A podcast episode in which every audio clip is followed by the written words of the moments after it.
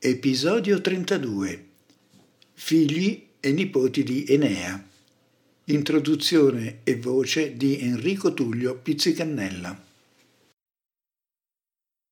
Ci siamo lasciati nell'ultimo episodio con la morte del nostro eroe Enea. Il progenitore dei Latini lascia un'eredità considerevole che verrà raccolta dagli eredi, figli e nipoti. Continueremo ad esaminare gli eventi attenendoci al libro di Licia Ferro e Maria Monteleone Miti romani edito da Inaudi.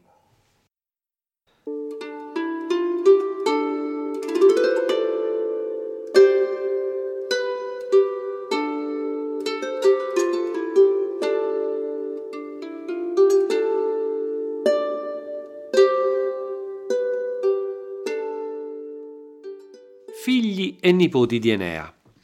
Enea dunque rappresenta uh, la connessione, il legame tra troiani e aborigeni. Il nuovo popolo, i latini, nato da questa congiunzione, inizia così il suo leggendario percorso. Ma una volta scomparso Enea dalla scena, come si svolgono gli eventi? Chi è che ne raccoglie l'eredità?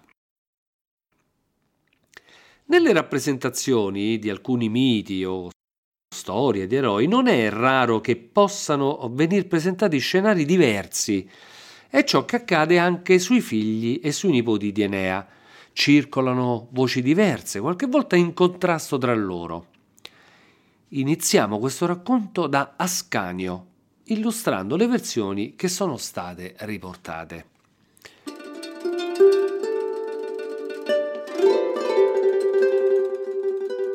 Ascanio era l'unico figlio di Enea e della sua sposa Latina, nato poco prima che il padre morisse.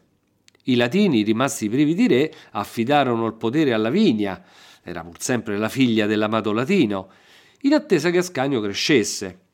Lavinia fu una brava regina. Quando il figlio fu grande abbastanza per essere re, gli consegnò un regno fiorente e una città Lavinio, ormai ricca, grande e ben popolata. Ascanio si mostrò un grande re e accrebbe a tal punto la potenza dei Lavinati che il forte re etrusco Mezenzio, o chi poi gli successe, non osò più muovere in armi contro di lui. Per il nostro racconto questo sarebbe un bell'inizio lineare, se non che ne circolava anche un altro, c'è chi narra che Ascanio era l'unico figlio di Enea e della sua sposa troiana, Creusa o Euridice, scampato dall'incendio di Troia. Abbiamo dunque due Ascanio. Uno, che chiameremo il latino, di sangue misto troiano e aborigeno, l'altro di sangue tutto troiano. Il primo non ha fratelli nel Lazio, l'altro, il troiano, ha un fratellastro latino. Con questa premessa arriviamo ad Albalonga.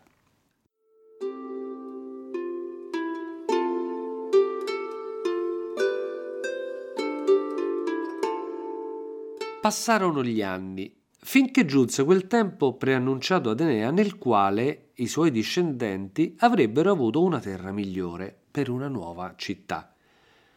Ascanio, latino o troiano non fa differenza, portò a compimento la profezia. Partì insieme ad alcuni compagni a fondare Alba Longa, ossia Bianca Lunga, nome scelto in onore di quella scrofa bianca che un giorno, come guida di Enea, aveva partorito i trenta porcelli distesa lunga in una radura del bosco. Ascanio il Troiano, prima di andare, consegnò Lavinio al giovane Silvio, che la regina Lavinia aveva partorito nella foresta. Silva, infatti, in latino vuol dire foresta. La partenza fu un vero evento, si mossero molte famiglie, 600, dice qualcuno, uomini e donne di tutte le età, coi loro beni ammassati sui carri. Col tempo Alba Longa divenne grande, ricca e potente. Ascanio il latino, quello nato da Enea e da Lavinia, ebbe un figlio di nome Silvio, nato per caso in un bosco che gli successe nel regno. Invece l'altro Ascanio, il troiano, quello giunto nel Lazio al fianco del padre, morì senza prole. Alla sua morte Silvio, il fratellastro, lasciato a Lavigno, si insediò come re di Alba Longa. Oppure era andato tutto in modo diverso? Si narra anche che quando la fondazione di Alba fu terminata, i latini scelsero Silvio come re della nuova città. Ascanio, il troiano, andò su tutte le furie, si oppose, ma venne costretto a cedere il regno. Fu nominato allora pontefice massimo e trattato come un re di secondo livello, una specie di viceré. Comunque siano andate le cose, alla fine però sul trono di Alba regnò un sovrano di nome Silvio, figlio o fratello di Ascanio. Oltre al sangue di Enea, egli trasmise il proprio nome a molti altri re e principesse.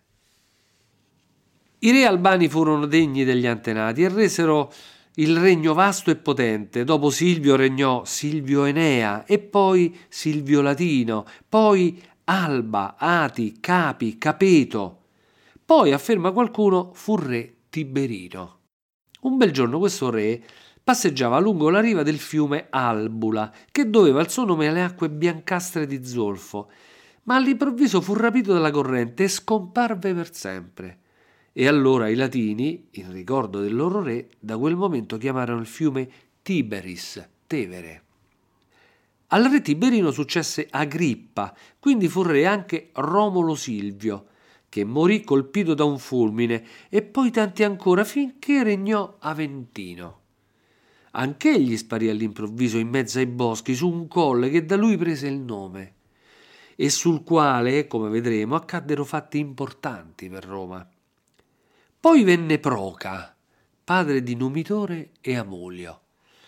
Proca morì e lasciò il regno al più grande, a Numitore, che era di indole buona ed onesta, ma Amulio, un uomo sleale, davvero malvagio, non rispettò il volere del padre e senza esitare cacciò via il fratello relegandolo in un podere fuori città e si impose come re di Albalonga. Poi, per essere certo di non avere rivali, si macchiò di un crimine ancora più atroce. Un giorno invitò il giovane figlio di Numitore ad una battuta di caccia. Il ragazzo lo seguì senza avere sospetti. Amulio allora aspettò di essere nel fitto del bosco, tese l'arco e uccise con una freccia la sua giovane preda disse a tutti che Lauso, questo era il nome della povera vittima, chiamato anche da alcuni Egesto o Sergesto, era morto in un incidente. Nessuno parlò, anche chi non credette alle parole del re. Un uomo capace di uccidere il suo stesso nipote faceva molta paura. C'era però anche una figlia del buon re spodestato, Rea Silvia, o Silvia soltanto, oppure, secondo alcuni, Ilia, il perfido re la obbligò a diventare sacerdotessa vestale, vergine a vita. La nipote non avrebbe mai partorito dei figli che rivendicassero il trono. Così almeno Amulio credeva. Non poteva sapere che presto qualcuno avrebbe mandato all'aria i suoi subdoli piani. Una notte Rea Silvia ebbe un sogno. Un giorno andò nel bosco sacro di Marte a raccogliere acqua sorgiva per lavare gli oggetti del tempio. Mentre avanzava lungo un sentiero, si narra, venne colta da un molle sopore. Forse fu colpita dall'aria della primavera, di quel vento lieve, dell'ombra fresca e del canto di mille uccelli o dello scorrere placido del ruscello vicino. Fatto sta che sprofondò in un sonno sereno. Il dio Marte la vide, bella, indifesa, abbandonata ad un sogno. Sognò che mentre accudiva il fuoco di Vesta le cadeva dal capo la benda sacra. Allora, dinanzi all'altare, nascevano due palme. Una più alta e piena di frutti, con l'ombra copriva tutta la terra e toccava con le fronde le stelle, Giungeva poi all'improvviso Amulio furente che voleva tagliare quelle due palme ed ecco che un picchio ed una lupa fermavano l'ira del re. Mentre Rea Silvia tutto questo sognava, Marte la fece sua con divina passione. Poi scomparve nel cielo. Al risveglio la giovane, per nulla turbata, sperò che il sogno annunciasse un felice futuro. Così si dispose ad aspettare gli eventi. Non capiva che la benda caduta dal capo significava aver perso la verginità da vestale. Non capiva che quelle due palme erano i figli concepiti da Marte, né che per loro Amulio sarebbe stato una grave minaccia, che a salvarli sarebbero accorsi il picchio e la lupa, animali sacri del dio. Non capì soprattutto che la palma più alta e piena di frutti annunciava il destino grande e potente del fondatore di Roma e della sua discendenza. Ma non affrettiamo gli eventi, anche perché non tutti sono d'accordo su questa versione dei fatti. Raccontano anche che Rea Silvia andò un giorno a prendere l'acqua nel bosco sacro di Marte con le altre vestali. D'improvviso il cielo si fece di piombo, si levò un gran vento, scapparono tutte in gran fretta tranne lei, la nostra Rea Silvia. Un essere fuori dall'ordinario, bello e imponente, la strinse. Il sole, si narra, scomparve in una notte infinita, mentre lui violentava la giovane donna indifesa. Quando tutto ebbe fine, le rivelò la sua identità. Disse di essere Marte e annunciò all'atterrita vestale che presto avrebbe avuto dei figli da lui già concepiti. Poi scomparve nel cielo. Così, in un modo o in un altro, Rea Silvia subì la violenza di Marte.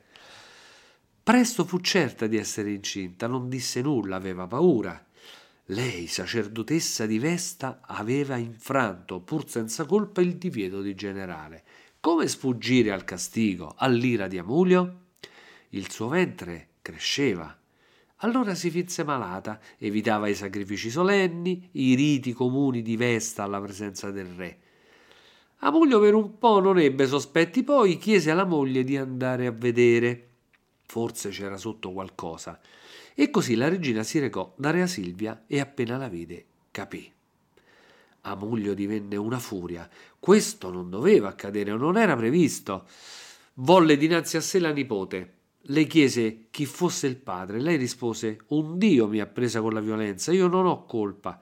Il re insisteva, voleva quel nome. Rea Silvia ripeteva la sua verità. Alla fine Amulio ordinò di relegarla in prigione, sotto stretto controllo. Nessuno doveva usare un aiuto all'empia vestale, nessuno doveva esortare alla giustizia del re il frutto di quel sacrilegio, quando fosse giunto il momento. Rea Silvia rimase sola, per mesi, nessun aiuto, nessuna difesa, soltanto l'angoscia delle minacce urlate da Moglio, finché partorì due maschi gemelli.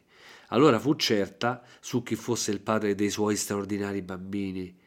La notizia si sparse in un lampo. Amulio rimase atterrito. Giunse in città, narra qualcuno, il buon numidore a sostenere dinanzi al re e al suo consiglio che adesso era chiaro, sua figlia diceva la verità, il padre era un dio. Per capire queste reazioni dobbiamo fermarci. Il fatto è che a Roma la nascita di due gemelli era segno di un evento fuori dall'ordinario. Costituiva un'anomalia, l'infrazione della regola biologica. Normalmente nasceva solo un bambino, che appariva ai romani un evento enigmatico, un vero e proprio nodo da sciogliere. Da un lato, la nascita di gemelli poteva significare la notevole capacità riproduttiva dei genitori, un accrescimento dell'intera stirpe, dall'altro però ingenerava il fosco sospetto che qualche pasticcio si fosse creato nel ventre della madre, che ci fosse di mezzo un infamante adulterio. Come a dire, due bambini, due padri distinti. Un bel problema. L'unica che poteva sapere come stessero realmente le cose era la madre. Solo una donna irreprensibile che mai era sfuggita all'attenta e costante protezione dei familiari e congiunti, a Roma in realtà piuttosto ossessiva, una donna senza ombra di dubbio casta e fedele poteva assicurare che il suo parto gemellare costituisse per la gens una circostanza felice. Era difficile però fugare del tutto il timore. Una nascita non regolare evocava nei fatti un concepimento non regolare Così mostrano anche alcuni racconti del mito, ma in essi ogni incertezza sull'onestà della donna viene eliminata, l'onore della famiglia non è minacciato da un parto doppio, anzi viene accresciuto.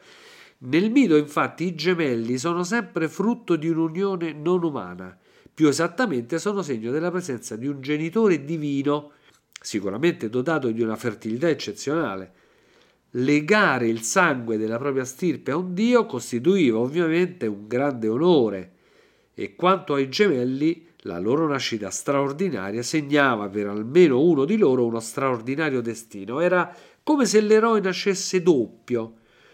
La sua identità veniva ampliata, diventava più forte. Si trattava di un personaggio eccezionale. Ecco cosa promettevano anche i gemelli della Vestale Rea Silvia. Possiamo capire adesso la reazione dei personaggi del nostro racconto alla nascita dei due bambini. La madre, certa di non aver infranto l'impegno alla castità, quando vide di aver generato i gemelli, ebbe la prova che il padre era un dio, quel Marte che le si era svelato dopo lo stupro. Si capisce anche lo sgomento di Amuglio, ostinato a non credere alla nipote, che un dio le aveva fatto violenza, appena seppe di quella nascita fu preso dalla paura e Numitore si recò a testa alta a difendere davanti al re e al consiglio la sorte della figlia e dei suoi stessi nipoti, ora che quel parto doppio mostrava la verità. Ad alba quel giorno ci fu molta tensione. Il re, dopo la prima reazione, riacquistò il controllo di sé. Occorreva agire con molta prudenza. Nessuno doveva mandare all'aria i suoi piani Quei bambini, tanto più se figli di un Dio, dovevano a tutti i costi sparire. In pieno consiglio il rise le parole di Numitore. Come provare che una mano complice amica non aveva aggiunto un altro bambino all'unico nato? Era tutto un complotto ordito per togliergli il regno. Certo e lampante invece era il fatto che una vestale aveva infranto il divieto di generare dei figli e andava punita, lo voleva la legge. Nessuno si oppose. Allora il perfido Amulio ordinò di gettare nelle correnti del Tevere in piena l'empia Vestale e i suoi due gemelli. Morissero tutti affogati. Condotta via, la donna fu spinta con le mani legate nell'acqua e scomparve. Ma dal profondo letto del fiume si narra emerse il dio Tiberino, la sciolse dai lacci e con grazia l'avvolse nel suo mantello ceruleo fino a coprirla. La fece sua sposa. Così Ilia, rea Silvia, visse per sempre fra le onde del Tevere biondo, a tessere per il suo sposo divino tele leggere, splendenti come fossero vetro, impalpabili come fossero acqua.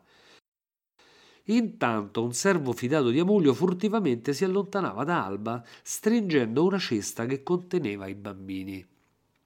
La piena del fiume aveva coperto le terre. Il servo avanzò a passi incerti in quell'acqua stagnante. Non c'era nessuno e la notte saliva dal bosco. Più in là durava il fragore del Tevere gonfio. Quelle creature non avevano scampo. Decise di agire. Spinse il suo carico lontano da sé, verso il punto in cui l'acqua cominciava a fluire. Poi si volse abbandonando i gemelli al loro destino.